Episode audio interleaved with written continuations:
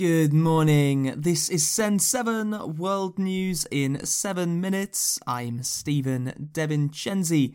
Today is Friday, the eighteenth of June twenty twenty-one.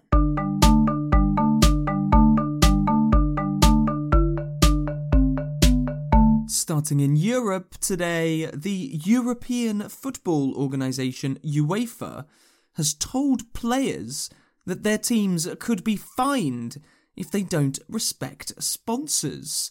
This comes after Portugal's Cristiano Ronaldo removed bottles of Coca-Cola from his table during a press conference, which was linked to a four billion dollars drop in the value of the Coca-Cola company. Since then, other footballers have also removed sponsored drinks. However, UEFA has told players to stop doing this, as advertising revenue is important for the tournament. Irish airline Ryanair has started legal action against the United Kingdom because of its traffic light travel system. Under the U K system, travel to most destinations is not advised, and people have to quarantine when returning home. Ryanair says that the rules don't make scientific sense and that travel should be allowed to some low-risk countries and islands.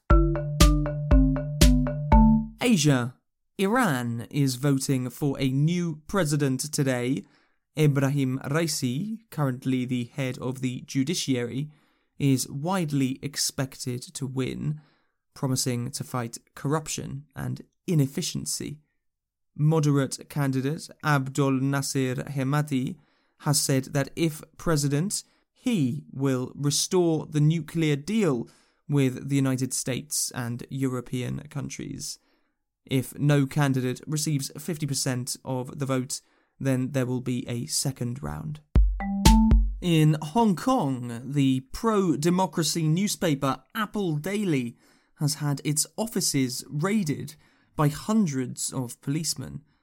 Police arrested its editor, Ryan Law, and four other executives at their homes. The paper is owned by billionaire Jimmy Lai, who is already in jail for violating Hong Kong's new security law that was brought in last year. John Lee, Hong Kong's security chief, justified the arrests by saying that Apple Daily was encouraging foreign actors to take negative actions towards Hong Kong and China. This is the conspiracy. We are not talking about media work or journalist work. We are talking about a conspiracy in which the suspects try to make use of journalistic work to collude with a foreign country or external elements to impose sanctions or take hostile activities against Hong Kong and P R C. Normal journalistic work, of course, takes place freely and lawfully in Hong Kong. Apple Daily, the best-selling newspaper in Hong Kong, said that media freedom was hanging by a thread. China has sent three astronauts to its new space station. This will be China's longest crewed mission yet, as the men will spend three months on space station Tiangong. There will be more missions during this year and next year to complete the construction of the Tiangong space station. In Lebanon, there was a national strike and protests yesterday against the economic situation. The Lebanese pound has lost almost ninety percent of its value in eighteen months. In Indonesia, you could get one chicken if you get a COVID vaccine. This story from Khadija Tahir. The Indonesian government has started a new program to encourage people to get vaccinated by giving them a live chicken as a reward. The program is aimed to increase vaccination rates in rural areas of Indonesia and especially among older people. There have been reports of Indonesians being hesitant to get vaccinated because of misinformation spread online. The program has led to hundreds of villagers in the Pikat district getting vaccinated. Giving out chickens is considered a sign of respect and affection towards the elderly in the local culture. Americas. In Brazil, hundreds of police officers are searching for one man accused of killing four members of a family. On Tuesday, Lázaro Barbosa was involved in a shootout with police, but managed to escape. Police are now searching rural areas of the central Goiás state.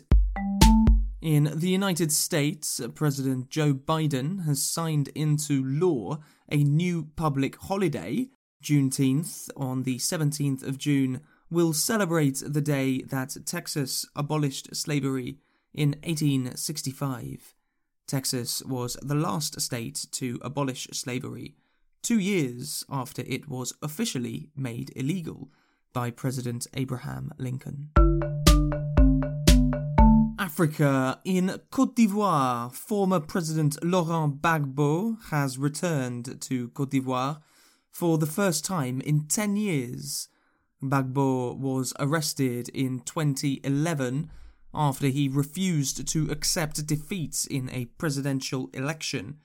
At least three thousand people died in violence after the election, and Gbagbo was charged with war crimes.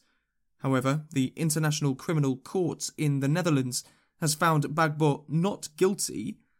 Gbagbo was greeted by supporters in Côte d'Ivoire's biggest city, Abidjan. And Zambia's founding president, Kenneth Kaunda, has died aged ninety-seven.